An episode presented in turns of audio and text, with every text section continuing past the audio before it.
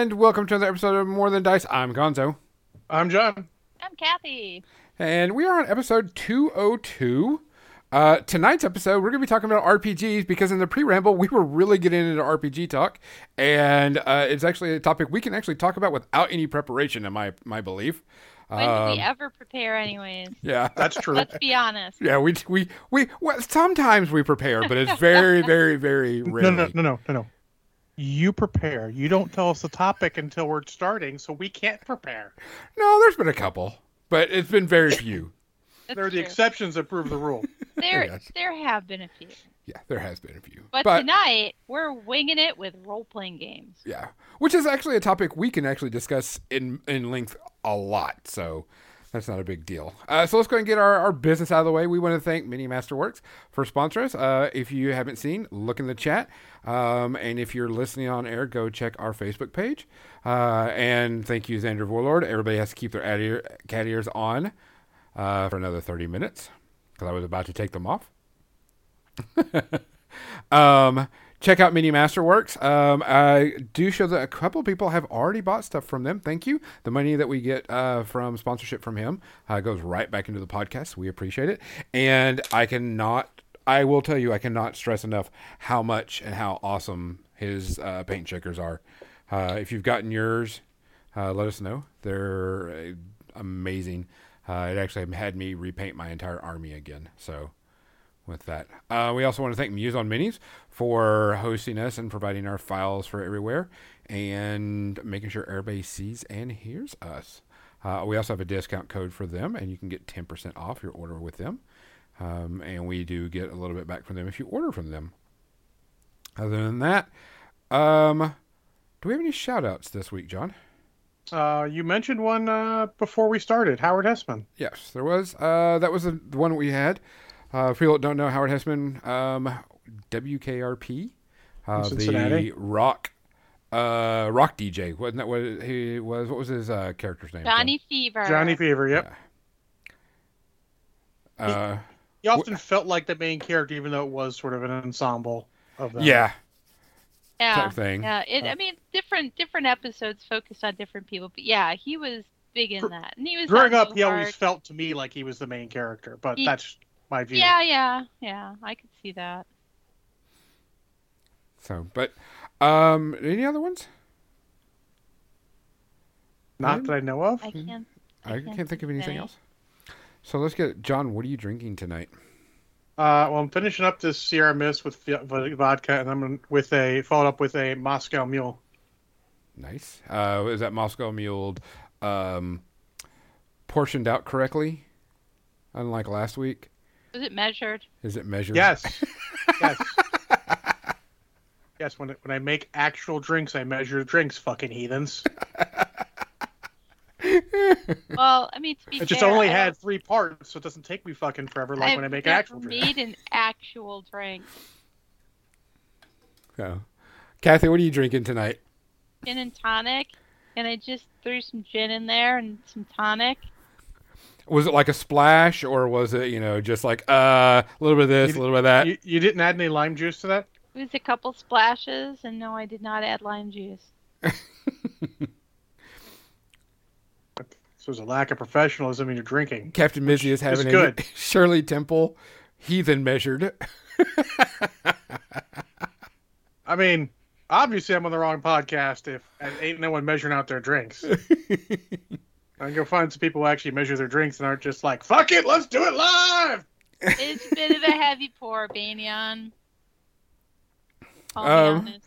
I'm doing, of course, a Macallan Scotch again. Um, Did you measure that shit out? hell no. I went. Yep, Good. that sounds like enough for that. Looks like enough for the podcast tonight. Um, guys, we want to make sure. Please stay safe. Please wear your mask. Please wash your hands. Just measure your Um, drinks. don't measure your drinks. Um, Respect other people's safety and yes. space. Um, be safe out there. We want to see everybody at Adepticon, aka HUDCon 2022. Um, we want to make sure everybody is safe. We love you. We want to hang out and do things with you later on during the year. Uh, if you haven't got vaccinated and you haven't got boosted, please go do that. Um, we want to have you here and alive. Um, Please be safe. Cheers. Cheers. Cheers.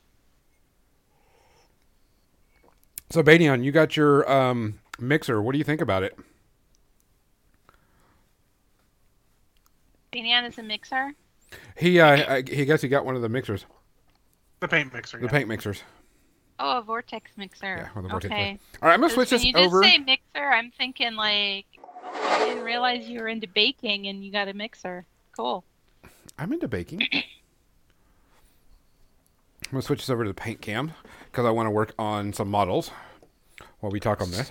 Because I'm working on. Uh, hopefully, the paint cam is actually working decent. I did pre-figure it out to make sure that it was doing okay. Type thing. So Those do look neat. They're very shiny. Yeah. shiny.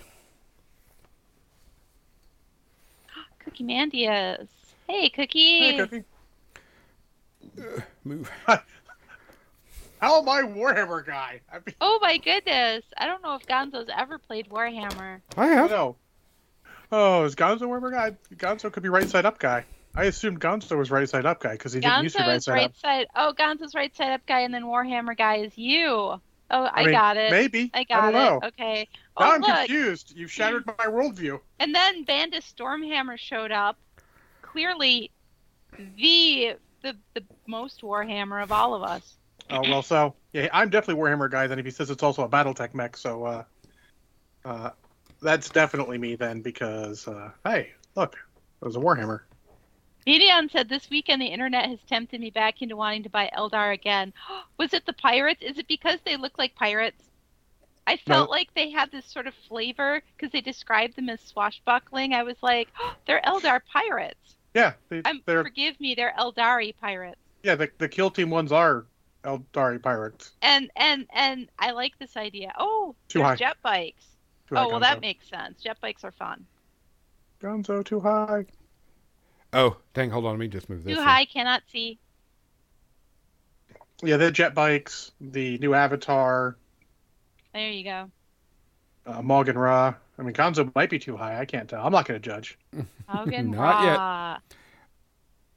And wh- so why he's right side up? He's he's he's right side up because that was a uh, a Yes, joke that had played itself out. Yep. Yes, Cookie. That is why. Bandit says you Oh. had a lot of flavor to build a Corsair list in the past through Forge World. I'm glad they're officially putting on their regular codex. Yeah, yeah. I'm also happy because uh, I, I'm of the opinion if you can only build a force through Forge World, it doesn't really fucking exist. Yeah, that's what made me so sad and why I never ended up playing Orcs when I had the idea to do uh, like a Wazdakka and Speed Freaks kind of thing because they they didn't make bikes Mm-hmm. in plastic. Well, And they, they did, but they were the old crappy ones that we. I think didn't even know those existed though. When I started playing was at the end, towards the end of fourth edition. It was in fourth Oh, edition, and yeah, then those it was were those were it was long like- gone. At the end of fourth, the beginning of fifth is when that new uh, codex came out, and I was all I actually got, and somewhere they're still in boxes. I got a bunch of orc stuff, and but I wanted to to base it around Wazdakka, but that was so expensive. I was like, forget it. And all the other stuff just kind of sat in boxes, and then I ended up playing fantasy then I ended up collecting uh, a shit ton of uh, ogres. My ogre kingdoms. I have lots of them, and I love them. Even though I haven't played fantasy since uh, um, Forever. I don't and know, but it was Square Bases, and that was a while ago now. It was. Banda said, "As for me, I'm going through a different route. Just finished nine hours Be'lakor painting. Ooh, Be'lakor's a Ooh, really do cool you model. have- yes. Do you have Do you have any pictures? Uh, if you have pictures, throw it Post throw it up. in the uh, throw a link in the chat. Sweet. Hold on. Oh wow. Yeah, Be'lakor's a really cool model. Yeah, him and uh, fucking Callus is his name. The fucking giant beast man Minotaur or uh, Centaur dude. That guy's Oh. like fucking legit as shit. Look at that OSL you've got going on there. That is looking good. And I like that purple skin color. Oh yeah, that is fucking awesome. I like it. I also like it. And I can see why that would take nine hours to do all of that because, wow, there's a lot of stuff on that model. It was your first time OSL? Well, good job for first time. For first time, that's super duper amazing. Binion says, oh, the character's Shagoth. Yeah, kind of. Shagoth. Saying. So I busted out. I don't know if you can see it, but over here on the left, on the right hand side, I busted out my wet palette, Kathy. Did you? Yeah, All I see is a little white uh, area. So yeah, that's nice. Now, who makes your wet palette? Which one are you using? this one's the Redgrass Games one with the reusable wet palette uh, paper. Okay. This is the one that's got uh, you can you wash off the. Uh, I'm not sure if the Kickstarter's been um, fulfilled yet, or I'm pretty out sure yet. it is. Uh, but the paper that's on here that you know you put everything on is a washable wet palette. There you go. Matt Banion, since you can't use the internet yourself, sir, let me Google that for you.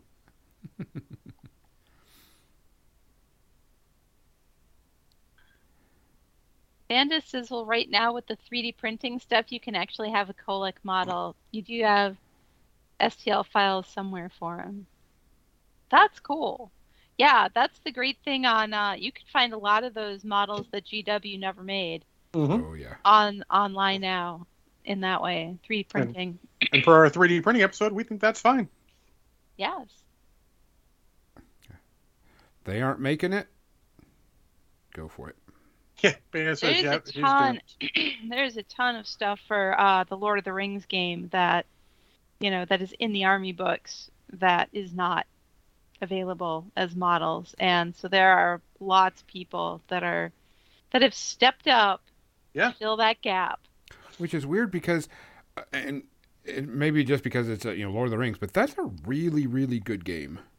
hmm Oh, It the is- mechanics for the Lord of the Rings game, they did a fantastic job on that. Yeah, it, it, it was always weird to those who played other games, but like really good. Yeah. It's it's balanced. It's uh It's it's not 40k.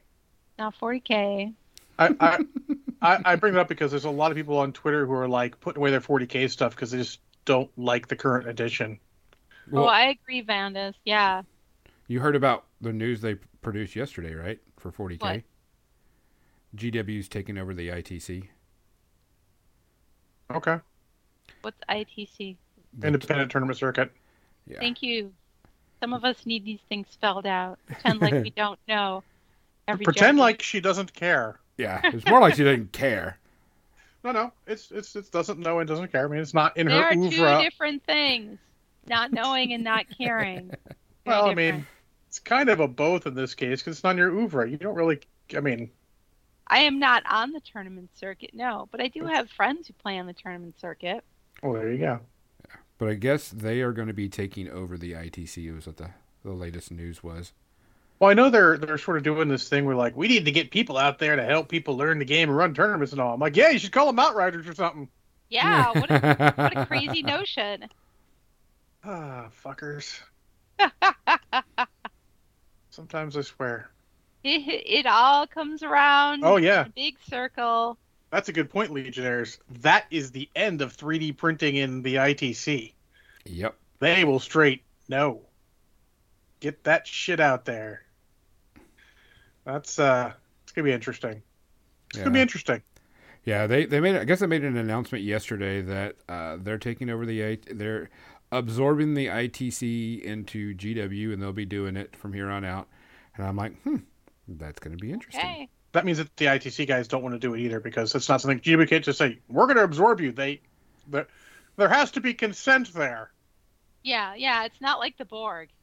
No. You, it's GW though. So it could be. Resistance is not futile I mean, or useless. I mean, they can try and just come over here and take stuff, but we can throw their models in the harbor. We've done that shit before. God, the Great Boston Plastic Party. Motherfuckers, I don't think I want it to be Memphis, probably. I'll drive down to Memphis for that. I got I got peeps down there. We'll hang out, even though they work for Games Workshop still. Okay, I don't care. Ain't nothing personal. I've never set foot in Tennessee. Not Uh, that it, not that I'm against it. I just Hold on. haven't. I mean, I have. I had to. I had to work there. Been there. Legionnaire says I will meet you in Memphis. The closest I've been is Kentucky. Which is in some ways close but very far. you know what I mean? Very close. Yeah, we've been to Tennessee a couple times. Piracy. So uh, piracy's okay. Actually, you know what? That brings brings me to a fucking mini rant before we start talking about role playing games. Oh, okay. Someone jumped into a Discord and was shitting all over Borderlands 2. Sure, whatever. You don't like the company, all good. But then I don't know where they're like, yeah, I pirated that game and and and their company sent me a cease and desist notice and I had to stop or they were going to sue me. The fuck is that? I'm like, Um, d- defending their copyright or totally legal and okay? Like when did it become like a problem for companies to go oh hey you're pirating our shit. Don't do that or we'll take legal action. When did it become they're bad guys for that. You may not like them for other stuff but for fuck's sake that's pure legality like the cop shows up your ass is going to be in trouble i mean it's not really the cop it's lawyers in this case but anyways it's just like the fuck. Yeah. I don't, I don't understand people. More on that later. Yeah, if you don't pay full price, like if you don't like the company, don't play their fucking games. You can say I'm going to pirate their game. You can say I can't get certain game. I'm going to pirate it. You know what? As I said, I'm not your daddy. I can't make you stop that. It is your thing. But do not get upset when they come a calling. You you fucked around now get you to get to find- find out. And I don't care if you pirate it. Like I said, that's, I don't like it. Video games. I mean, honestly, a lot video games are probably the epitome of the well, I wouldn't play it if I didn't pirate it. That's probably true. But when they come a calling, just be ready. Don't- Yeah. Yeah. More, more importantly, when you take an action, do not be upset when the consequence of that action comes around. Yes. Yes. Exactly. In any case, should we talk about role playing before we totally destroy another one of Gonzo's topics for a week? So the reason why we're bringing this up is because, well, we've talked about it a lot in the pre-ramble, and we are very passionate about our RPGs. Very, very passionate. And um, there's a poll going on right now, and you can find it, and you can do exclamation point vote Friday or Wednesday, depending on whatever. Because I'm Ex- explain uh, a little bit about what this poll means to you. Well, this poll means is whether I'm going to stream the world building on Wednesday or on Friday. Either one of those days are okay by me. Um, but I guess there's like a lot of people doing stuff on Friday, which oh, okay, no big deal. But a lot of people have been interested in this because I am designing my own world with discussions from everybody else. I do have a basic con- I wouldn't say a basic concept. I have what I like in my world, but taking feedback and building from what other people. And one of the things that we discussed is one of my races in the world is goblins.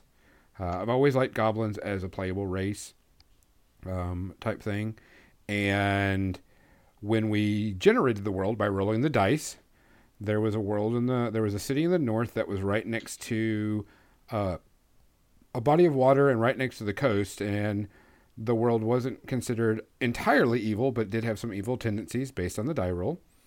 And uh, I was like, okay, well, that sounds like goblins because goblins, they're not entirely good, but they're not like stab you, you know, eat baby type goblins. No. Okay, because when you say goblins, I think stab you, eat baby. Yeah, not eat baby types. Still baby, maybe, but not eat baby. Wait, did they steal the baby from the Daikini? Yeah, they probably did.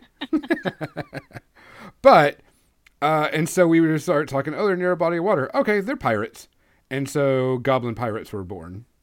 And we were just, you know, having good fun with it and just building it. And, and actually, it's a really cool concept because I thought about, okay, goblin pirates. Uh, they don't have a, a leader; they have a council, and the council is always fighting and bickering about what things goes on within the goblins, and you know, it just you know started generating more feedback and really cool type things. Uh, I to go could with see it. goblins having a really, really dense bureaucracy, full of red tape. You can't Yes. do anything in a goblin, in a goblin bureaucracy because you have to jump through so many hoops. Nothing Hold gets done. It's like the USSR back in the day. These are good. This is a good idea. Hold on. I'm taking notes. and so the, the the goblin society was born off of us just BSing. And uh, some people said they wanted to be kind of part of this. And so, like, the next session is me digitally building the map uh, and talking about it and taking notes because I've taken notes because um, I did talk about, you know, some of my favorite RPGs and why I did this. And um, for some people don't know, we talked about it in the pre ramble that Minotaurs are based off the Roman Empire. Um, that's kind of where it is. And I got that idea, and I'm not to say, I'm not, it wasn't brand new or everything, but it was based off of what happens on the opposite side of the world in Dragonlance. Because they released a box set at one point of what happened, what what's on the other side of the world in Dragonlance, and it's actually ruled by Minotaurs, and they have a Roman type empire there. And I was like, Spoiler: Most people didn't care. yeah, and most, yeah, Personally, personally, I was thinking they should be Greek, but that's just me, and I can't help myself. But you know, it's not my world. Um, and so I was like, I like that idea. Uh, the as Minotaurs is, you know, kind of like a Roman empire. I like so world building wise. I like the taking a fantasy race and applying them to an ancient culture hmm sort of thing, like the hobgoblins being like the Mongol horde Ha ha ha ha! Ugla with Khan's, wolf uh, with, with wolf wolf riders and all that. That's that's Mhm. super cool idea. You know, it makes uh, it Little furry hats.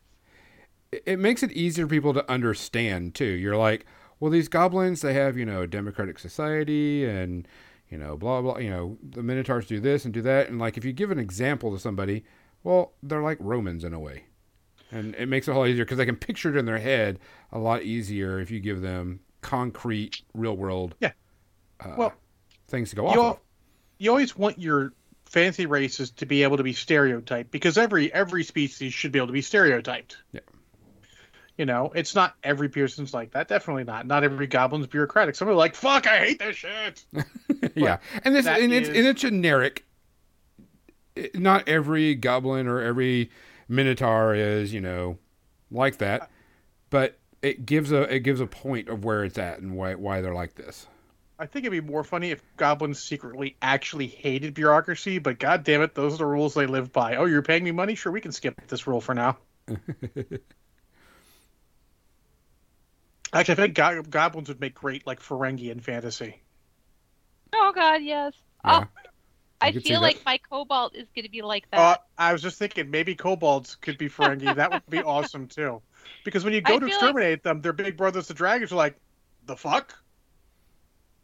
Yeah, I feel like my kobold. As I ju- as you were saying that, I just wrote down cash money's uh, Russian black market accent. So I'll be I'll be channeling when I when I when I play my cleric. I will be channeling my inner uh, Soviet black marketeer, which I've met several. So I have a good idea. Engineer says Ferengi and kobolds now a thing. Hey, I mean, I think it's like I said, you've got to have it. I mean, and honestly, never, ever, ever feel bad about borrowing ideas from other sources No. because everyone's borrowed from everyone. Yeah, there is no reason to think, and and you may have a unique idea, but you're inspired by something. Yes. Like the, the world I'm building is inspired by Dragonlance, by Exalted, you know, uh, things that I, you know, uh, Earth Dawn. So I mean, everything's it's inspired because that's you know that's kind of why we do this. We're in- we're inspired by other things people do, and we're like, oh, I really like this. This is really cool. You know, blah blah blah. It's the reason why I'm doing this, etc. Yeah. etc. And and when you're building a fantasy world, you sort of have to decide how it's going to be like because the best thing I the best thing about D and D fourth edition from a setting wise was they established the whole idea of points of light, where literally it's the world's all wilderness for the most part, but there are these cities that are points of light in there. It's like I found the best fantasy anal- analogy is the old west.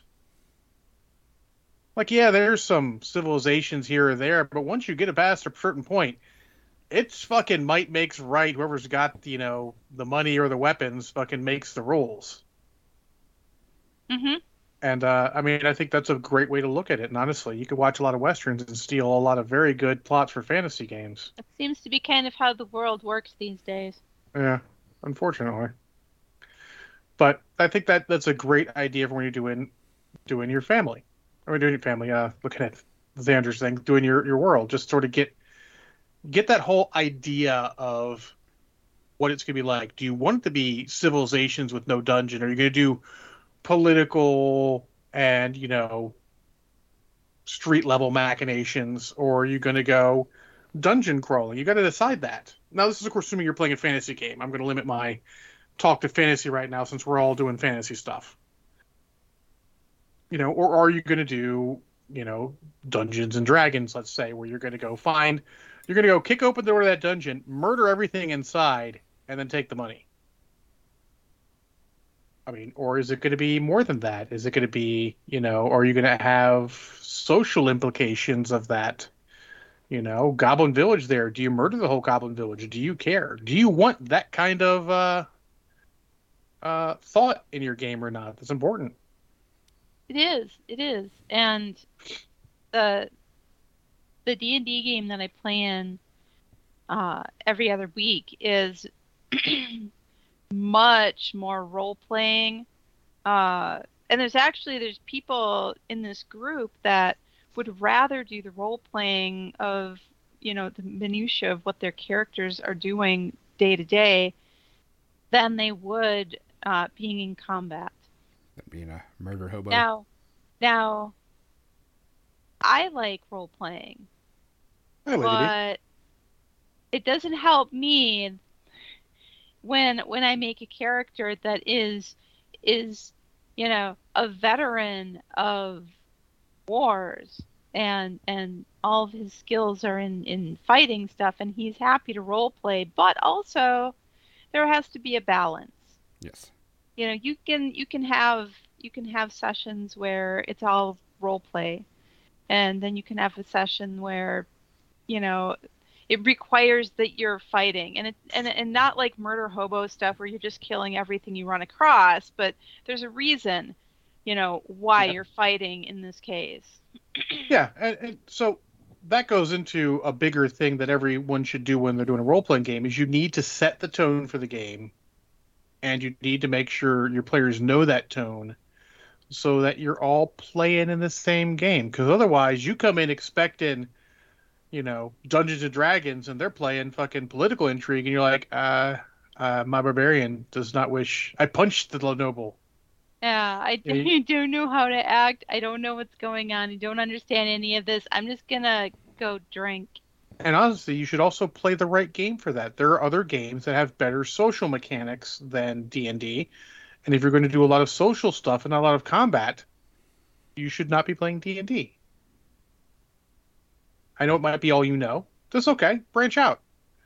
Look for another game. There are plenty of games and out know in d&d it, it doesn't have to be all about the killy stuff but, No. but john's right you you know as a as a game master and as a group together in your like session zero which which seems to be the new thing that that people have been talking about over the last couple of years. I never heard that before until within the last couple of years people doing session zero where they're where they're establishing boundaries and expectations uh, with their you know what they expect about this game. What does the gm expect about you know from the players and what do the players expect from each other you know and and what does a person absolutely not want to have to deal with in a game you know like they would like to never be confronted with you know X.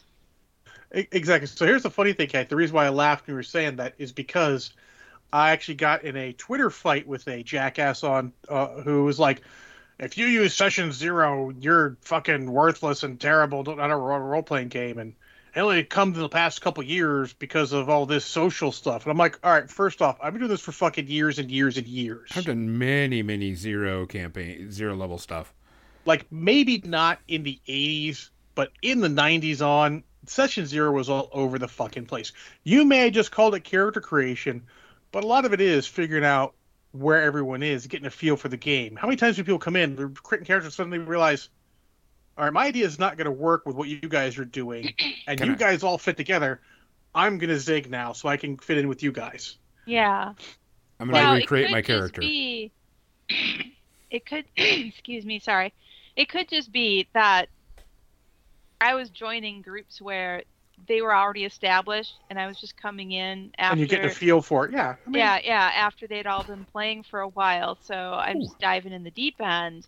Uh, so there never was a session zero, but but just over the last couple of years, I've been in groups where we've started from scratch, and everybody's making up their new characters. And and and the one I'm in now, the GM had never run a game before, so we're all you know she's feeling everything out and and we're all just kind of you know nobody wants her to feel like we're you know the know-it-alls who are trying to game the system.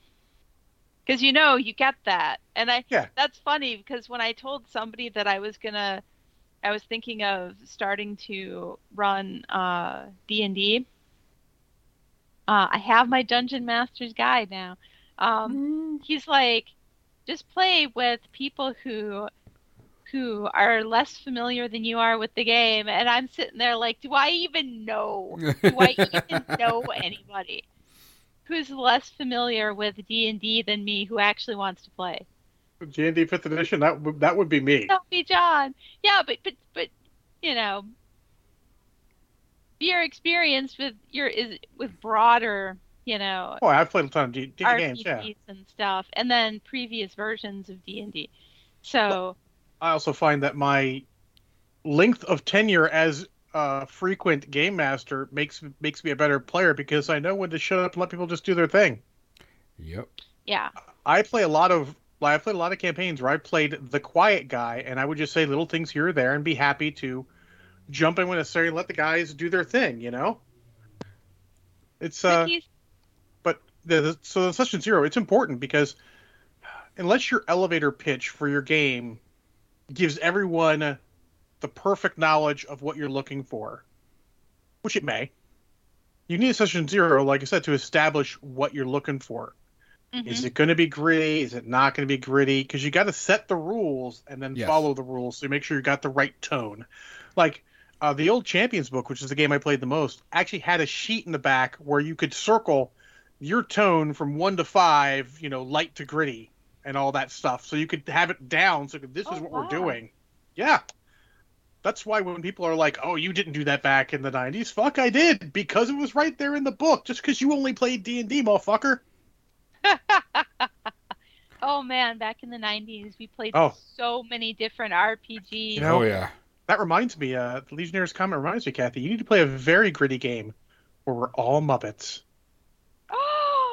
You know, grip. You know who Gritty is, right? The- yes. Okay. Because someone mentioned Gritty, and then Petey posted a picture of that, and Lee just brought it up again. I'm like, that would be funny.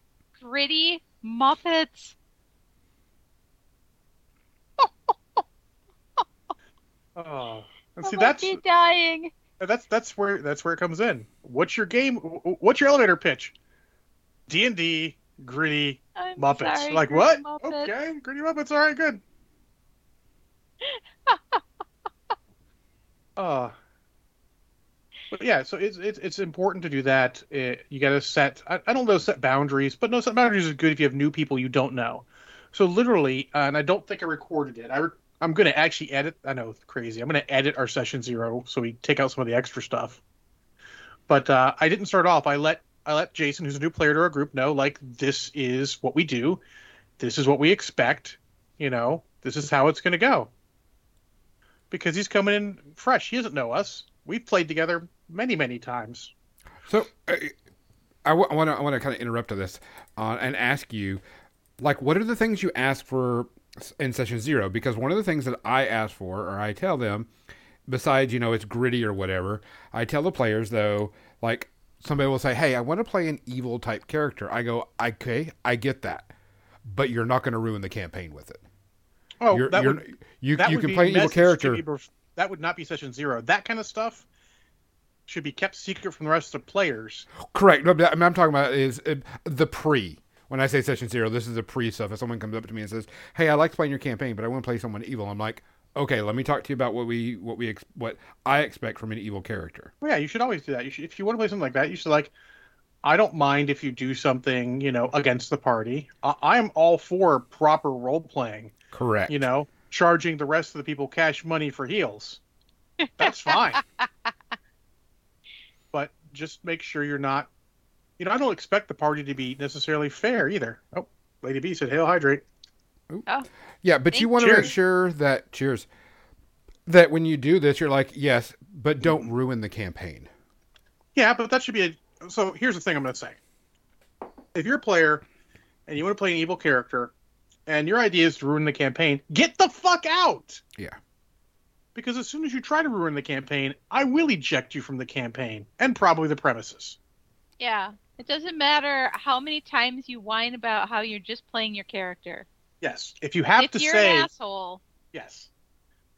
Now there are ways to do it that are without you can say I'm playing my character without being an asshole. That's okay.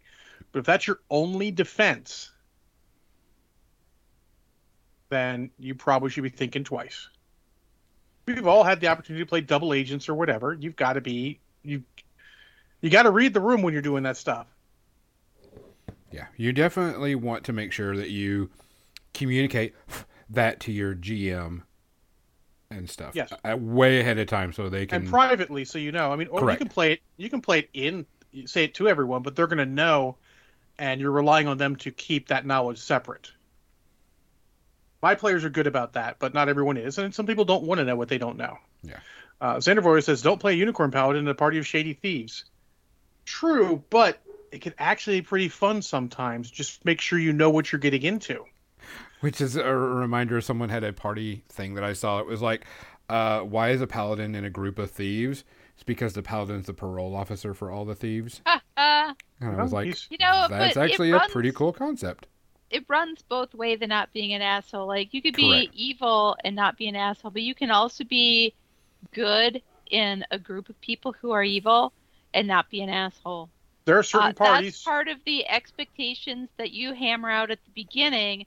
You maybe want to revise how you, as a, a lawful or a good person, deals with being around a gang of thieves and why you're there to begin with. Because if you don't like these people, Why the hell are you there? it's no real reason why your character would spend time with them, anyways. Yep. But yeah, be, being hardcore one with the other is, you know, is just as bad. Yeah. Uh, you got to read the room and understand.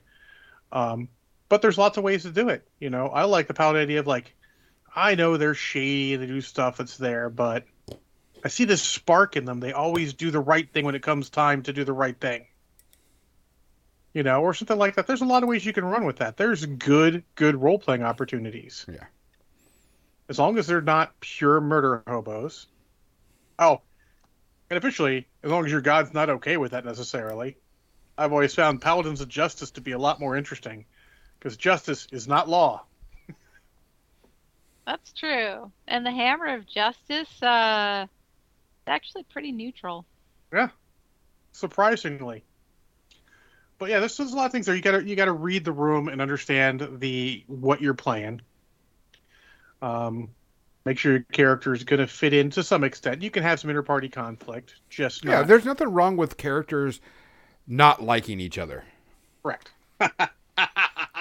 There's a problem when players don't like each other and cause the game to slow down or the game to be a problem, et cetera, et cetera. That's Yes. a problem. Like, like I, for instance, know that my Kobold cleric, when it joins the the group of kobolds in our in this new D and D game that I'm joining, well, it's it's not new, but it's new to me.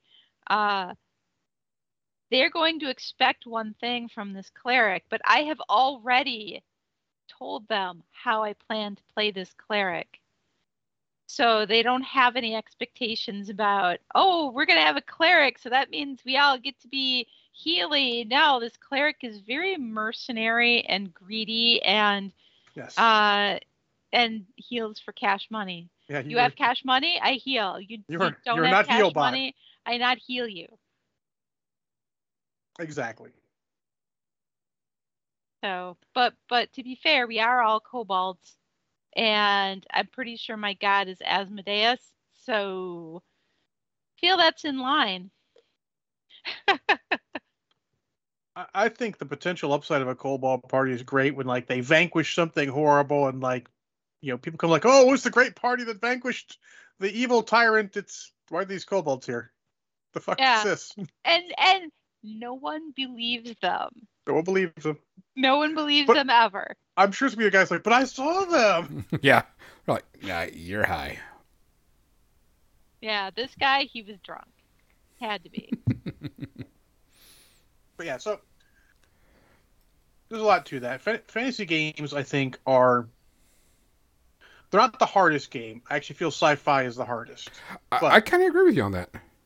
But fantasy games have their challenges. I, I find the modern stuff to be the most easy because you have to explain so much less.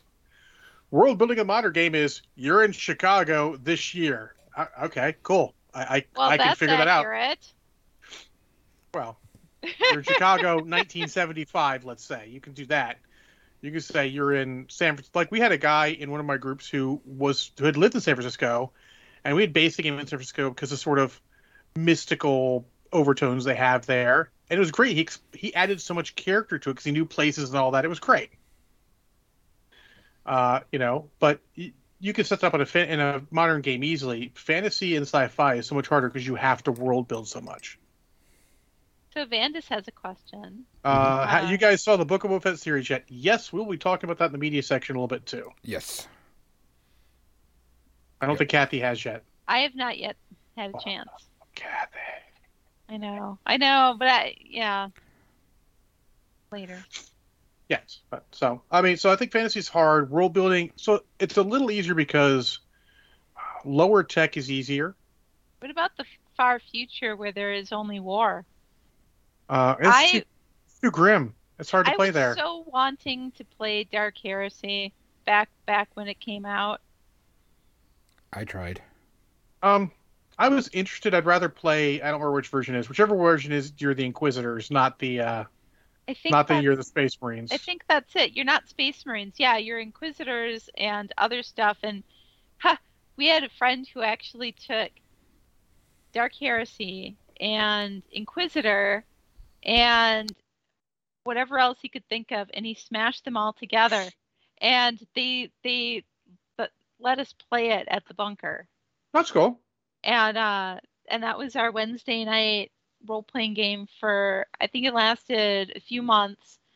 And oh my god, it was it was like like Ravener on acid.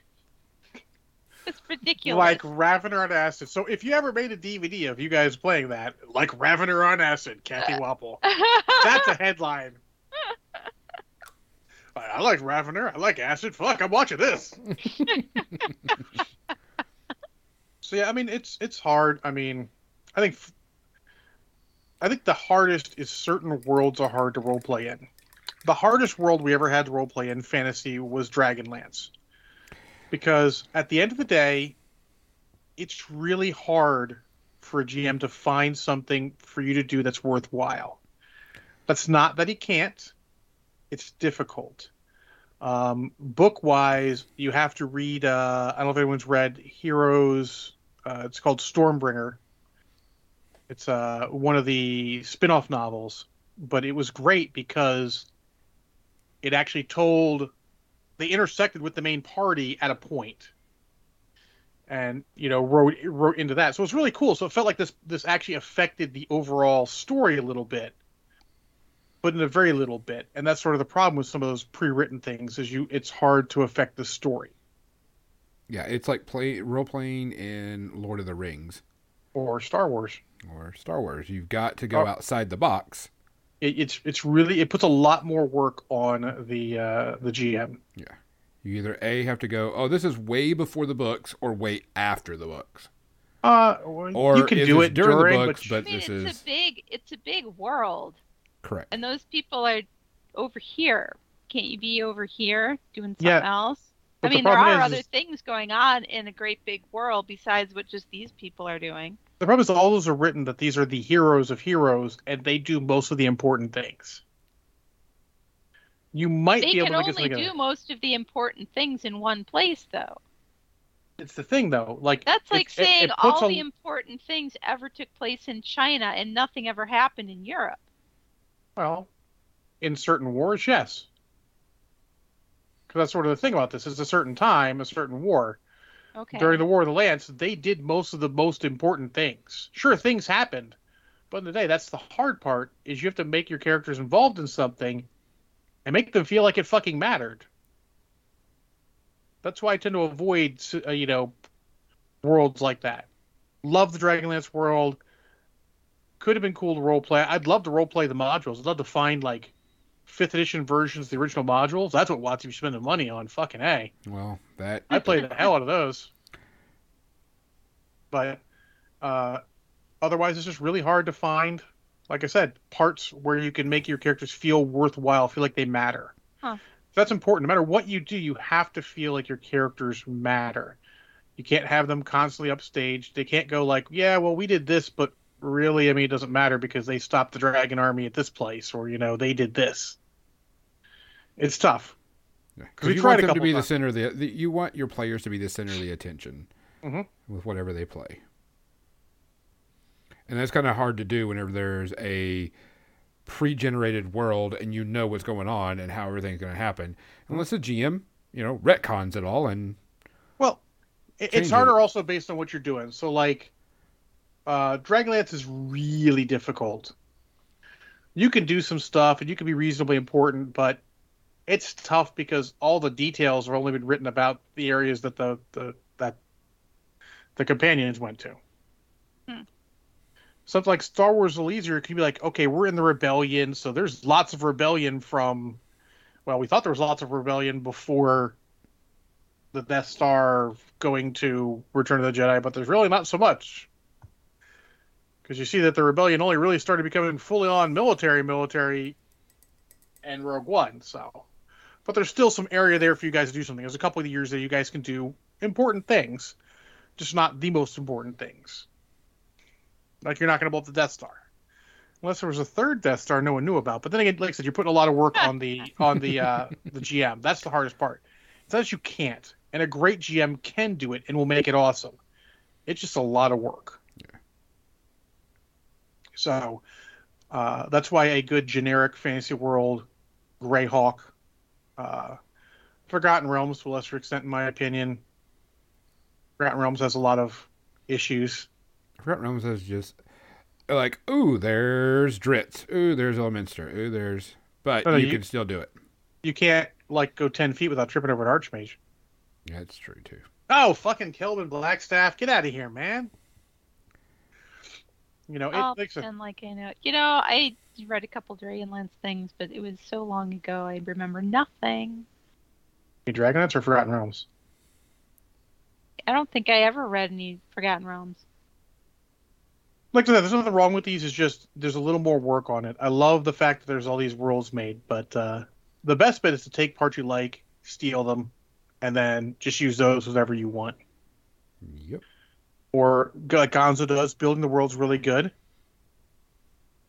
Um, or you know, sometimes you just don't fully build the world. You just build it as they go. hmm You build Man, an you- area and go, this That is what can it be is. fun too. You Yeah. build a yeah, you have a city that's or a town that that people are based out of, and then you just kind of Yeah, you write in. expand This is where you're from. your Okay. adventures out of that and Yeah. grow it Mhm. organically. That's that splits the work up because you can have the the players can make up where their characters are from if it's not from that town and be like okay i'm from this city far in the east just take notes far in the east and you have this jerk map where we started far in the east this that whatever and you can fill it out as you get there That's also really cool. Um, so, Banyan says probably one of the common mistakes that a, a, a novice GM would make. Says, or unless timey wimey stuff happens, some of the nefarious persons take out the companions before they become the heroes, and you take their place. Then they keep mucking with special events. Yes, but that takes the wonder out of the world. You know what's supposed to happen because you've read the books. You're going to inherently be trying to do those things. And thus you're back in a similar problem. You're related where you're like you think you know what to do, but is it might hurt you from trying to do what's organically right. Instead, you're trying to do what the story did. Yeah, I can see that. So again, it's a problem. And honestly, I think the more you keep timey wimey out of it, the better off it is. It's fraught with danger. Um, before we, because it's getting close to um, media section, um, let's talk about our favorite systems. Because we know generic D and D, fifth edition, blah blah blah, whatever you want to call it. Uh, even though they have the tagline, we I don't believe it is the greatest. I think it is the most well known, and I think it's the one easily accessible to a lot of people but what are ones that are outside of the normal? And Kathy, what games outside of D and D do you think are really good that you enjoyed, like rule wise, or you know? Deadlands. Yeah, you've said that uh, before. I, I, like Deadlands. Uh, I liked uh, the way they used the dice and the cards and the poker chips in that. I thought it was really creative and it did a lot uh, to give a character unique things. It is a unique feel to everything.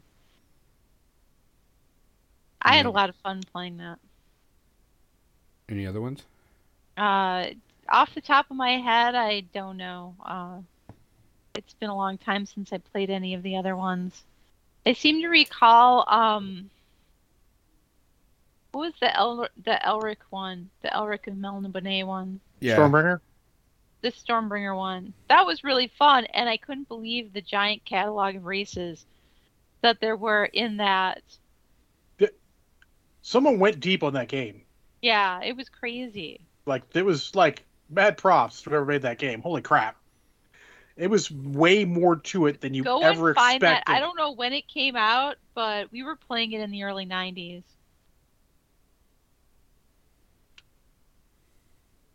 I can see that John is Googling this.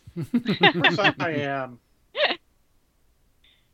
I actually think they redid it at one point. Yeah, they did. Really? Yeah, the, Yeah. Apparently, there's a version still out right now by. Uh, oh, it's still by Chaosium. Chaosium. Huh. They've been around for a while. They're they're a quality company. Who's doing is it is it Pinnacle Games that's doing Deadlands? Uh, think Pinnacle is yes. Oh, they were doing it for a while. Uh, Deadlands. da-da-da. Pinnacle Entertainment Group, yes. Yeah. Uh, 2006 is the most recent version. So, John, what's what systems have you really enjoyed a lot? Um, I mean, there's a lot.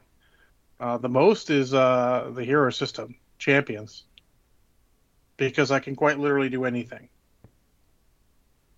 Often without the rule book, but that's just because I've played it enough. But I'll be honest, there are more good role playing systems out there than bad. Like, there's a ton of role playing games out there that are really good for their niche. Um, standouts would be um, the old Marvel uh, superheroes role playing game, the Oh original my one by. TSR, is really good for what it's trying to be.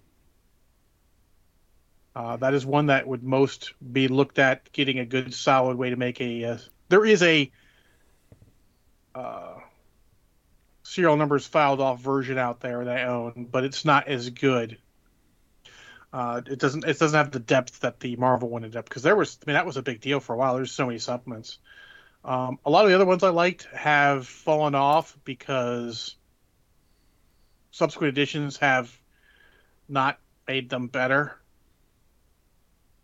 And for once, I'm actually not specifically talking about D and D. Legionnaires and Xander both mentioned Shadowrun, and I was playing Shadowrun recently, It's not as good and as it was was. second edition Shadowrun, and That's the best. I, I love the universe, the world of Shadowrun, like the characters and everything, mm. but could it be more complex? I felt like I had to do homework every single Yes. week. It could be more complex, and that's I'm the like- funny part. it was ridiculous. I'm like, I need to read, and and then I didn't have books, so I had to read the the reading the PDFs and stuff is is I could annoying, probably, and frankly, it gives me a headache, and maybe that's why it's annoying for me I could like, probably make the majority of a a character out a book right now too. to try and read this stuff online. Yeah, it's. I think Shadowrun's one that has not gotten bet not gotten better with subsequent editions. I actually think second or third are the best. It is a little more crunchy, but that was its style. Um, Star Wars is one where it may have gotten better with age. Like the whole uh, Genesys system. Obviously, we're playing it for fantasy, so we think it's pretty good. But I don't have a ton of experience. But the West End Games D6 version was great. Earth Um, Dawn was fun. Earth Dawn was fine. I didn't think it was. Ah, that's my favorite. I didn't think it was. Sorry, I don't think it didn't think it was ever great, but I never also didn't think it was bad. It was there. Yeah, There's a lot of those. Was always my favorite and will always be. I've bought like every single freaking thing that they've ever come out with. That's my favorite out of all of the RPGs I've played. I enjoy not only the world, I enjoy the mechanics, I enjoy everything about it. That one's always been my top. If anybody says, and I, I'm like John, Earth Dawn, yeah, I can make you a character in no time flat, and I can run an entire campaign without any prep. All right, I So- got it. there was a game that I played once upon a time called Fading Suns. Fading That yeah. was a sci-fi one. Mhm. That's a good one. I really enjoyed that one. Yeah, that's a good solid sci-fi. Yeah, that one's good. Um, there's a lot of like I'm was never a big World of Darkness guy. Was fine. The mechanics are actually bad. Uh, the way I understand it, they've actually act they've gotten worse in subsequent editions, which is impressive because I didn't think it was good to start with. But it was a great change of pace for role players. It changed the game. You know, mad respect to White Wolf Games. They changed the game. Um, but it was like I don't think the rules were good. Uh, Xander Vorlord uh, played Palladium Books. Yes, Palladium Books was a great system in the 80s. In the 80s. it's no longer the 80s, and the It's system not? has not. Yeah, the system has not upgraded really. That's their biggest problem. I played a ton. Like, I owned their entire catalog for a large portion of my life, and it's just as you got into more stuff, you realize that the games were not good.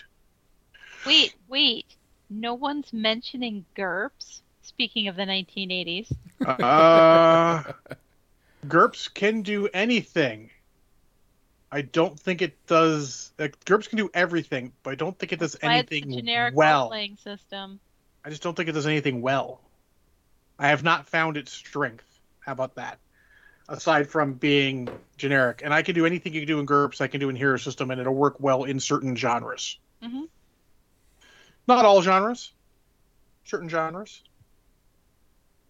Just throwing that out there. No, no, GURPS. Like Steve Jackson's done a lot for gaming, and if anything, if I was making a game on a certain subject or thing, and there was a GURPS book for it, I still own GURPS Space and GURPS Space 2 because it's a great supplement for when you want to make a sci-fi game. I don't care what you're making it in. The the stuff they put in there is top notch. Beaniad mentioned Rifts. Oh, I only got to play that a few times. I rolled up my character. We played it like three times, and I really like the the idea of that game. Well, and I it's- wished I had gotten to play more of it. Well, Kathy, it's a it's a Palladium game. Ah, well, maybe that's why. Gonzo, you, you you know better, right? I'm waiting. I mean, it's already there. Yeah. I was going to make So- someone spend it. yeah. So, like honestly, there's a lot of a lot of like I, like I said, I honestly believe even the Palladium games, there are certain of their games that work fine. Uh, the thing is, is there's a lot of good games out there. Some are older, some are newer. Just go out and try them. I'll tell you one of the coolest things I've ever done is going to old bookstores. You know, old bookstores in like downtown places because they've got a lot of the old RPGs that people are just like, oh, I just need to get rid of it, and they take it to old bookstores. And I love going to old bookstores and looking in their RPG section, and I'm like, I buy- oh, this is cool. I love buying discount RPGs. It's great. Uh, remember, there are officially there are no actually bad RPGs, just bad game masters. Mhm. Because it doesn't matter what the rules are. If you guys are having fun, Yep. it's the best system ever.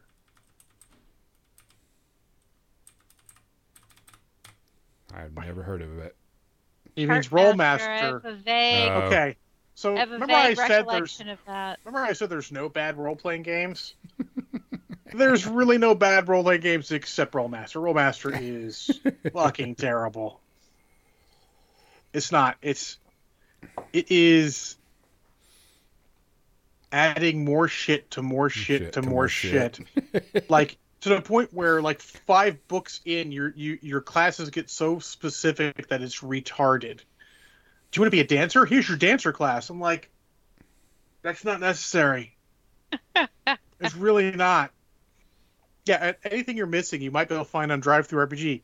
But if you're going to go on our DriveThruRPG, make sure you leave a rating with feedback. Thought I wasn't going to get to that one, did you? So, on Twitter, before we get to full media, uh, no, someone this is up- actually this is part of the media. someone was upset because they've made a game. I'm not going to say what the game is because I don't want anyone to go there and. I mean, if you if you like this type of thing, you'd probably find it. And he was upset because someone left him a three star review. It was the only review on his on his game at that point, and he was upset because he got three stars. It's like you need to tell me what he did wrong. I'm like, well, it's a out of a five star. and We're not talking about you know letter grades here. A three star review is like fine. Yeah, it's There's upper nothing wrong B. with it. Like It- you're it's like, a B. Okay. Yeah, you're like fine. You Yeah, got it's three like stars average, means it's solid. even. yeah. I don't even start thinking about should I not buy this game if it piques my interest until I get to two or one or zero. Like there's nothing wrong with three star, but he was ups- legitimately upset. Like I don't want to be stuck with this review, motherfucker. It's a review. Get the fuck over it. Do you expect everything you put out? Have we gotten to the point in society where everyone expects everything they put out to be fucking five stars? You're the best. No, it's not. No, I can understand if you give a three star. I always, if I give a rating, I give a reason why, and it doesn't have to be this, you know, twenty five. But you don't have to. No, Not everyone's got no. time for that shit. no, you don't have to. But I mean, that's me, me personally. I'm like, oh, I like this game, but here's here's what I like and here's what I didn't like, and this is the reason why I gave the rating. But it's not It's like, like- a twenty page review thing. But this Yeah. person was going way over the deep end on this. It, it was like that. That was only the first post, son. There's oh my a god. thread. Oh, oh, oh It's not. It doesn't really get worse, but it's just like a lot of people are like, oh, I like what you did. Like that's cool and all, but like literally, five star. Oh, Legionnaire said hail hydrate. Hell, hydrate. must be hydrated before I continue to rant. So five stars. I'm not even sure how many role playing games I would legitimately give five stars to. Let's say I have to give a rating of five stars to one role playing game. Whew. I would have to give it to Hero System, but I'm even a little tentative to give it to that because it's five stars for me. It's not five stars for everything. It's it's tough. I mean, I believe that for most things, movies unrelated, five stars should be like fucking the pinnacle. Like the greatest role playing game in the world, self proclaimed, would be three stars. I'd give D and D three stars. Nothing wrong with that. Some people give it four. Cool. Some might give it five. Eh, but sure. It's a very personal thing, and some people won't leave feedback. You need to be, as a creator of content, you have to be ready for that shit. You cannot be, oh my god, I got a three star. What's going on? Like, dude, it's fucking okay. You made shit. Not everyone's gonna like it. world's This over. just did. They gave me a mediocre. Yeah, the, the kid. Oh, I don't even. And, and based on what it was, I'm like, this seems like something I would look at and potentially be. It's a three star. But anyways, be, be prepared. Anything you do is going to be like you can't. God, did we have we gotten there? Everything's an award. You're the best ever. No, fuck. Y'all need to play different video games. I'll tell you what, playing MechWarrior enough has made me realize I am not the best ever. I am mediocre as fuck, and I'm okay with that because I more often than not have fun. Yep. And Catherine, that's the thing is also you got to be ready if you make your perfect baby to be ready to take some criticism. And it's okay for people not to like everything you like as much as you like it. That's the fucking world. It's perfectly fine. Remember, they're judging the thing, not you. They're not even saying you're a bad person for liking it, except maybe Peacemaker. We're saying that we don't like the thing as much as you like it. Cats more than anything, actually, but it, it's okay. Yeah. A So- three is is is a is not a bad rating. A two honest, or a one. How Okay, many what's going on? Do we give two Spacer Beasts to, which is Yeah. the equivalent of a three? Yeah, They're perfectly fine. Enjoy. I watched it again. Uh-huh. Yep. It's two just to point me, it's just got flaws. Meh. In fact, I just watched uh, a three uh, point five star one. Oh, please Uh-oh. tell us about it, Kathy. It's the media section. It it's is. the media section. and yesterday, I revisited a movie that I have not seen in probably 25 years. Oh, I know man. Uh, and it's one you've heard me talk about a lot. I've mentioned this movie a lot, and I've been contentious with John saying it's a three star. wait, wait, wait, and wait, can I guess it? It's a four star. Can I guess it? Wait, wait. Can can, can the chat guess? You it? were in the chat with us, Gonzo. you know what movie it is. I know. Let's see. Can the can the chat guess? Can Five, the chat guess what movie Four. I four, watched? three. You know there's a delay, right? That's Having, just what I'm having counting. known that. Ha! Oh, That's only because it's sitting on my table. I was gonna watch that, but I didn't If watch only- it because Wait, did did they actually make that? I'm, I'm like, if only they made that. Did they? Death to Smoochy? yes. yeah, you haven't seen Death of Smoochy. No. Yeah, they made it. All right, Kathy. What was it? Nobody else can guess.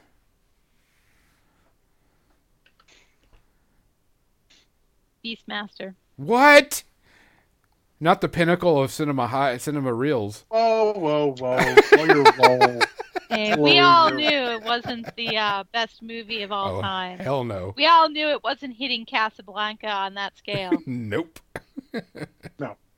uh, it's it's still a little ways away from Cats. Uh, but but watching it all this time later, there are still parts of it I absolutely love, like um Marc Singer in a loincloth, Kodo and Podo. Kodo and Podo. Kodo, and podo oh my god, of spoilers at the end. Oh, I know, I know. So sad. Um but Alright. but it the thing that irritated me about this movie throughout is the sleepy version of the Battlestar Galactica theme from original Battlestar Galactica playing over and over again. That is absolutely fair. I just I Jim came in. The person I'm watching it with messaged me and they're like, Did Battlestar Galactica? And I'm like, I know, me. And then Jim came in and he's like, I just had I thought I heard Battlestar Galactica. I'm like, it's not just me. Oh. Rip It Torn. literally was like this sleepy, slower version. It was. You know, this more orchestral sort of you know, version of of the Battlestar Galactica theme from the original 1979, you know, era Battlestar Galactica. And uh, I had, of course, didn't notice that, you know, however long ago it was that I was ever watching it. No, no. It's not something I thought about back then. but but yesterday I was like, this is a bit distracting. It wasn't it wasn't really irritating so much as it was just distracting because it would it would take me out of the movie. You know? Well, it's the same thing with uh, was it James Horner reusing bits from the Star Trek uh, Wrath of Khan soundtrack or other bits that he used prior to that that he just keeps reusing. You're like, I, no, it's not that. Oh, that would be. Mm-hmm. So, but that was the most jarring thing in it. Uh, the the the the the bat people who who hug you and then and then suck Goo. all of your uh, life juices out and then leave a pile of you know, whatever you were wearing The that was machines. non-organic. Um, I love those. I love it. Also, also, uh, I and the person I was watching it with both made the comparison of how much cooler is it to have your hawk go summon these things than Gwaihir and the Great Eagles. I'm an eagle guy, but fair enough. Who do you want to show up? I like I want the blood sucking, uh, creepy ass fiends with the great big, you know, it, they they look like people who are wearing robes with their arms crossed, and then they open their arms and then they hug you, and then you're just dead. They basically, you know, absorb you. Um, yeah, I lo- I still love that part. So, what's your overall rating now? Uh, my overall rating is zero pants because I'm pretty sure that not one person in this entire movie wore pants. uh, but yes, it, it it's still 3.5 is where I'm meeting John Uh, on I, that. I'm willing to relent to a 3.5. Yeah, I, I, I will downgrade because of Rip Torn and a uh, and Yeah. Kodo and Podo. Rip Torn and his false nose. It's fucking terrible. Yeah. Why? Oh. Why? D- I- Is it supposed to make him more evil looking? I don't know.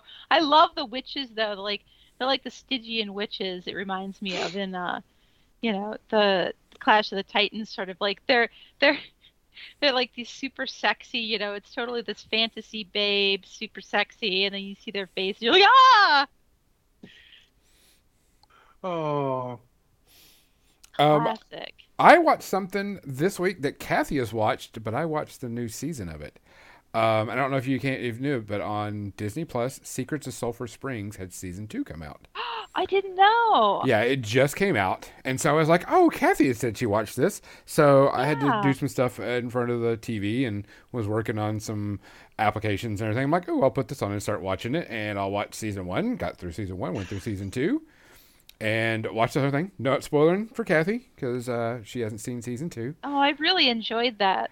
It, you know what? I'm watching it, and it is very much a Disney TV show. It is a Disney kids. It has sort of a Mhm. flavor of uh, Escape to Witch Mountain kind of, Correct. you know, vibe to it. Like a, And- it's like a Hallmark Disney Plus sci-fi spooky TV It- show. yeah, it's like it's a kid. It's a spooky kids show. It's not a bad Yeah. show. I mean, I enjoyed it. The story was at least intriguing and appealing. Um, I could see definitely playing this for, you know, like third and fourth or whatever graders type thing, uh, and they would enjoy the, the hell out of it. Um, I don't know if it got renewed for another season, but uh, season two was pretty good. I Uh, think it's good good for adults to watch too. You Yeah, know, yeah, watch yeah. it with your kids. You're not going to be disappointed. Yeah, it, it- there was nothing it's wrong with it. intelligent. But you can tell that it's definitely geared toward like that type of demographic. Um, I liked it. Had a good time with it. Um, characters are fun. Uh, learning about you know what happens and everything is good. Uh, it actually has some good life lessons in there. Uh, this season, uh, not going to spoil it for you, Kathy, but definitely you're like, oh yeah, type thing. Uh, so it'll be interesting for you to see. Um, season one, season two, uh, about a two space herpes. You know, not perfect, but it's it's not bad. It's better than most things on TV right now. John, I don't know. TV's pretty good right now. Uh, well, I watched uh, the next episode of The Witcher, uh, and so now he's met Yennefer, and uh, things are coming together there, and it's getting a lot better now that the plot lines are con- converging, and I don't have to worry so much about what time everything's taking place in. I just need to find out for the last bit to come together, and then I think it might be better. So we're enjoying that. Not going to give a full rating yet, but I am enjoying the crap out of it uh, now. So look forward to the next episode of that. Cool. Kathy, what you got? I, I don't have any.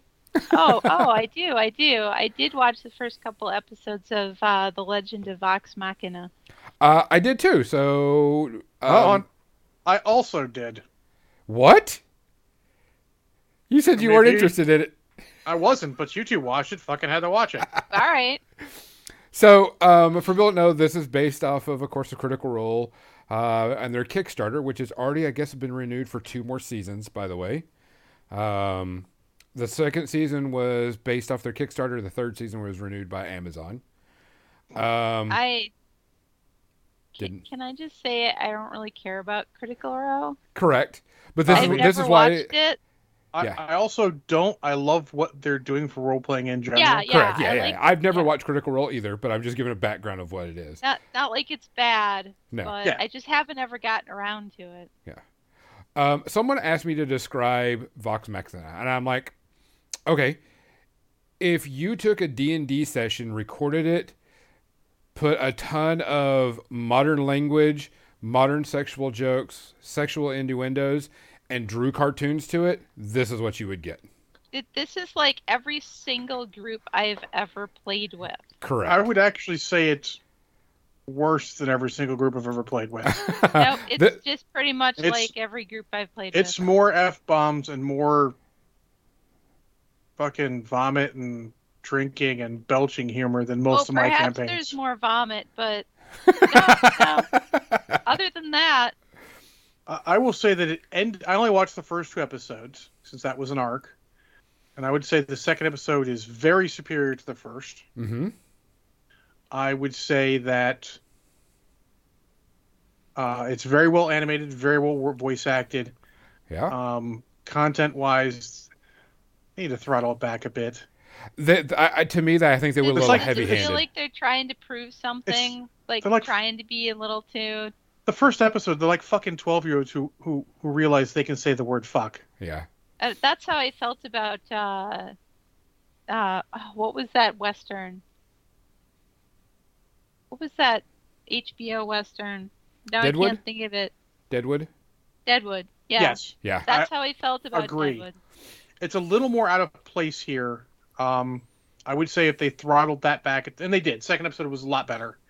Um, the first episode was like, Jesus Christ, is this twelve year olds? Yeah, feels it like was, it was kind of cringy when I was watching it. I was like, mm, I mean, it started cringy. It got better as it went along, and they got past that. And can we, for fuck's sake, can we get away from the bars are just there to seduce people? For fuck, where the fuck did that come from? I Who felt think that's that just shit? a long-standing tradition that bars That's, are horny. that's just memes. No, no, it's not a long-standing tradition. That's memes, and memes, memes are like I, I, I Yeah. should say Yeah. not a tradition of played players. out. It was played out a couple years ago. Yeah. It's Yeah. it's it's boring now. I, I'd like to move on from, you know, because I'm here to tell you that there are other characters that also, uh, you know, like to get it on with fawns that they run across in the forest, for instance, sometimes. hey, hey, guess what? We're not 12 anymore. We can have adult style sexual things in there. It's okay. Yeah. We're yeah, I, adults. it, it, it- it came off as the first episode came off as very immature, of like a bunch of twelve year olds going, "Hey, we can do whatever we want. Let's do nothing but sex and curse." I, I But- wonder but- if they wrote but- that intro portion first and then made the rest afterwards. And that's could why be. it's so different. But also, the my friends and I do role play like 12 year olds sometimes. Uh, once in a while, absolutely. Yes. But the, oof. it's So if, if that's one episode and then Yeah. the other ones are different, then I mean, the second episode was great. I love the second episode. It was it, Sec- it, it, It gets it brought it up. Yeah. yeah, no rating right now because we're gonna wait till the entire. I want to wait till the entire season. yeah. But like yeah. the first one was kind of cringy. Second one got better. Third one, um, there's some cringy parts in it. So there's a couple. I'm like, really? Okay. I Uh, Danny, I'm, I'm going to go downstairs and stab you to death. So, Just saying um, now. there was a, a movie I watched since we all did that one that I wanted to talk about that uh, I saw on there. It's on Netflix it's called Tick Tick Boom. Uh, it's got Andrew Garfield in it, and it's about a the composer, the guy that wrote Rent, Jonathan Larson. I can't remember. Um, and it's kind of like his story, and it's kind of a musical movie. That's oddly specific. Yeah. Um, but it's about like his life trying to break into you know Broadway, uh, and them doing like musical and dance routines. Uh, I I was I, I like plays. I like musical numbers. I mean that doesn't bother me, you know, type thing. Um, but this movie was like kind of interesting because it kind of played off because uh, Captain Mizzy and I have been talking about uh, uh, Encanto and how we like the soundtrack of that, and it kind of brought it up that you know a lot of that stuff. It's amazing how people can make up all these musical and songs and everything that go with this because it, I was just like, man, that's a lot to put in. That's a lot of creative thinking and a lot of creative you know juices to make a musical and write these songs and everything else because there's a lot of people that do that. That's their job. Uh, Lin Manuel uh, did that, you know, with the Hamilton and um, uh, Encanto. So it was like it was just really interesting and kind of eye opener thing. Is the movie great? No, it kind of gets like a two point five for me. Did it have good music in it? Yeah, pretty good music. Was the acting okay? Yeah, it just kind of was just kind of a meh movie for the most part. Um, if you're really big into theater and really big into like that person's story, you probably like it a whole lot more than I did. Uh, but was I entertained? Yeah. But if you're definitely into, you know, uh, musicals and stuff like that, you'll probably enjoy it more than I did. So, John, what you got? Uh, just the Book of Boba Fett. Oh, let's go with that one because me and you got that together. Can we call it some? Well, we can't because we can't spoil it. I mean, it's too late. Someone already spoiled it in this chat. Oh, did they? Also, I, I mean, I think I mentioned it, but uh, oh, okay. I, I heard the music at the end of the last season, uh, last episode. I knew it was happening. Yeah, this was definitely not. Um, It was this a was a filler episode, Oh, and, and not a filler episode in the the fact that it's a bad. It's that it's it's not it's a a filler book episode, of it is the absolute best filler episode ever. yeah, because they, they you knew that they had to connect one and two, and this was the way to do it. This was Mando. I mean, it's already spoiled in chat and mentioned, but this was an episode not about, About- Boba Fett. No, it's about Mando and where they're going to intersect again, and uh, a lot of fun stuff. I love they continue to build Tatooine. Tatooine's going to be the most built world in the Star Wars universe, and I'm okay with that. It's interesting stuff. You learn stuff about Jawas. Oh yeah, Um, it's uh, no, it was very good. Uh, I like the heck out of it. a lot of universe building, universe Uh, I'll- history. I'll be honest, people said this, and so this episode was directed by someone else. This was uh, Bryce Howard who who did this episode, not Robert Rodriguez, and it and you felt it. yes, I think Robert Rodriguez is Robert Rodriguez is good for an episode here or there. I don't think he's good enough to direct them all. I don't think his style meshes enough with uh, Star Wars. I think that's why some of the episodes felt a little off. I think it's his directorial style. So I think uh, I think they need to keep doing it because because Mandalorian was all different people directing it. Yeah, people do multiples here or there, but most was just different people directing it. I think they need to do more of that. I mean, I That's not- enjoyed I enjoyed this episode, even though it really wasn't about Boba Fett and it was about Mando and the connecting of the two stories.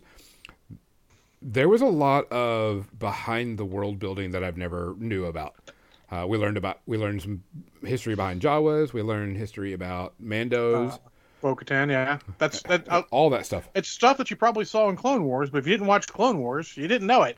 Oh, I, and I I've watched most of Clone Wars, and I was not, you know, it was it was cool to see because there were some actually some really cool scenes with all those you know things going on in it. Yep. But I enjoyed it. I still I'm still enjoying Boba Fett. I'm gonna give this a rating. I'm gonna give this episode a rating since it's a filler episode, zero. Zero. Uh, yeah, there wasn't anything wrong with it. I enjoy, I've enjoyed it so far, and this it's is really pretty good much perfect. It's it's it's great. Um, I, I will say, for next week, at least Kathy and I are gonna watch Death to Smoochy. Death to Smoochy. Let me write that down. Death Yep. to Smoochy. Well, I'm sure you'll be reminded of it when when the DVD copy shows up on your doorstep this week.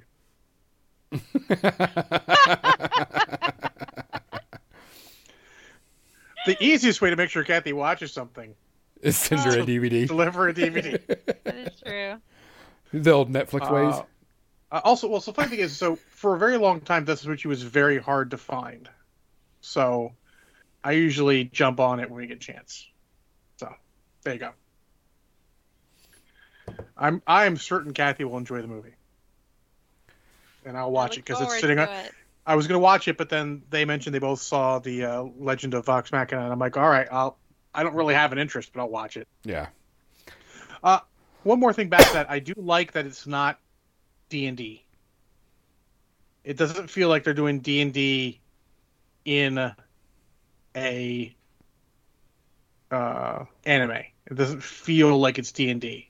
You know It just feels like fantasy. Yeah, it You just know feels what like I do fantasy. like about it is it's like when the druid is afraid of the dragon and everything.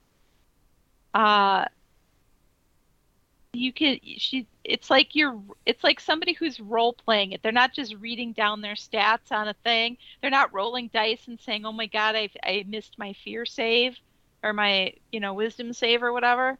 Uh but they're they're they're role playing through oh my god i just saw this great big monster and Mm-hmm. i'm eat me." terrified and what can i do and they're trying to work through this and other people are looking at them like how come you're not doing anything i don't understand what's going on and why would they uh From a role playing standpoint, if that is someone role playing Dragon Fear, fucking a. yeah and that's how I was looking at it was this is how people are, you know, sort of, sort of role playing through their roles. It's not like that that cheesy old D and D movie where somebody actually mentions leveling up.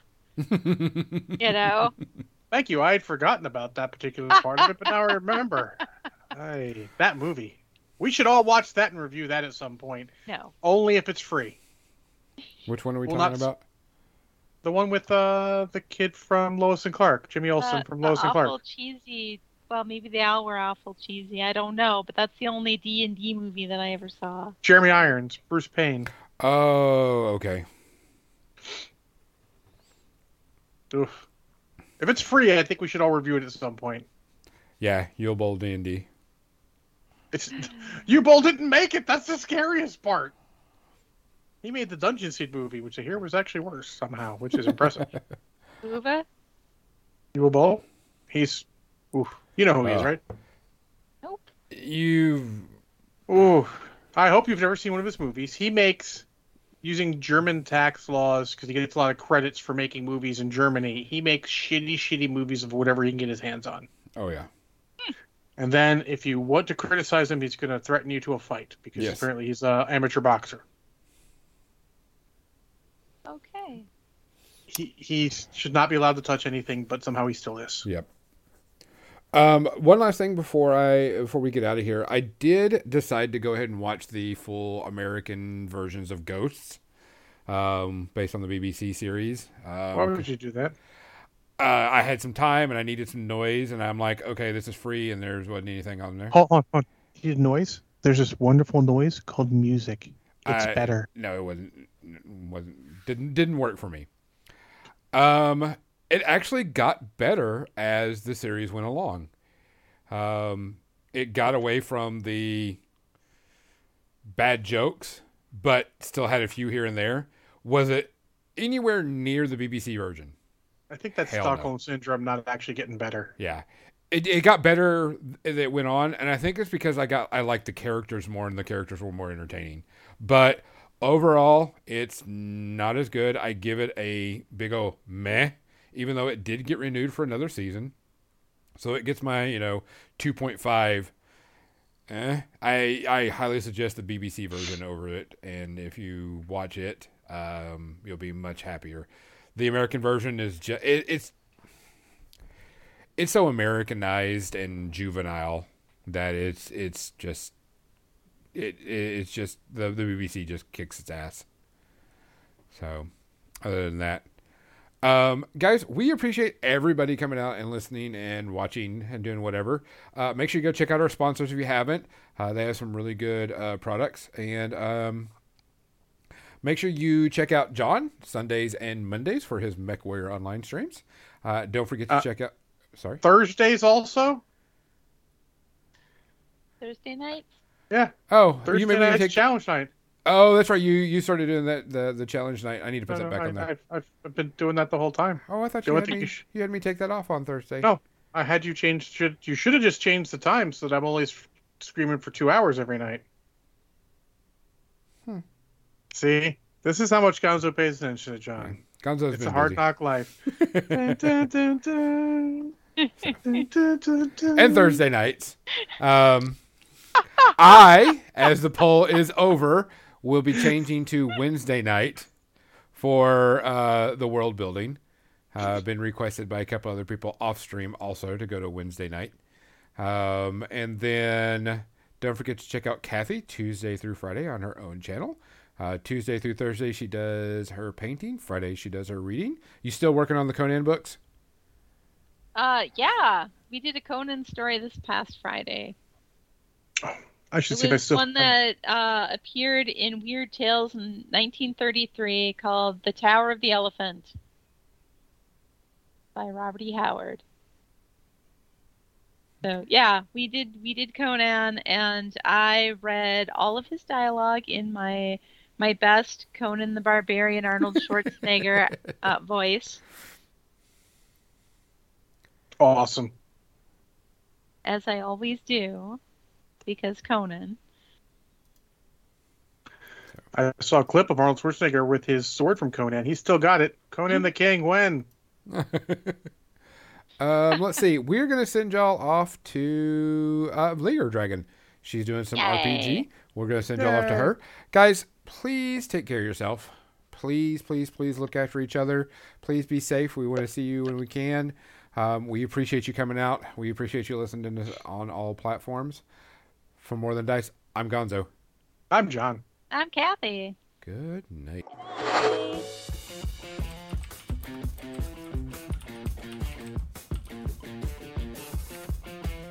Now you can take your cat ears off.